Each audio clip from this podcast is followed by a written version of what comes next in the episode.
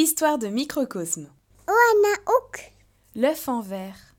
Simon le Canton est né sur une plage en bord de mer. À la minute où ses palmes ont frôlé le sable chaud, il s'est amusé avec les coquillages, faisant des œufs de sable par milliers. Il ne vit pas sa première journée passée. Le soir venu, il refusa de se coucher dans le nid avec ses frères et sœurs, préférant aller se blottir dans le sable. Ses parents n'étaient pas rassurés de le voir tout seul sur la plage dès la nuit tombée.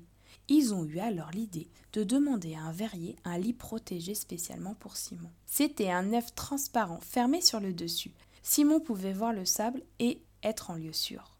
Il lui avait ajouté quelques coquillages entiers ainsi que de la mousse pour que cela soit plus douillet. Le clou du spectacle fut une petite peluche baleine qui plut tout de suite à Simon. Entouré de tout ce qui pouvait lui rappeler la plage où il est né, Simon se sentait rassuré. Il mit la baleine sur sa tête avant de fermer les paupières et faire de beaux rêves. À bientôt pour nouvelles.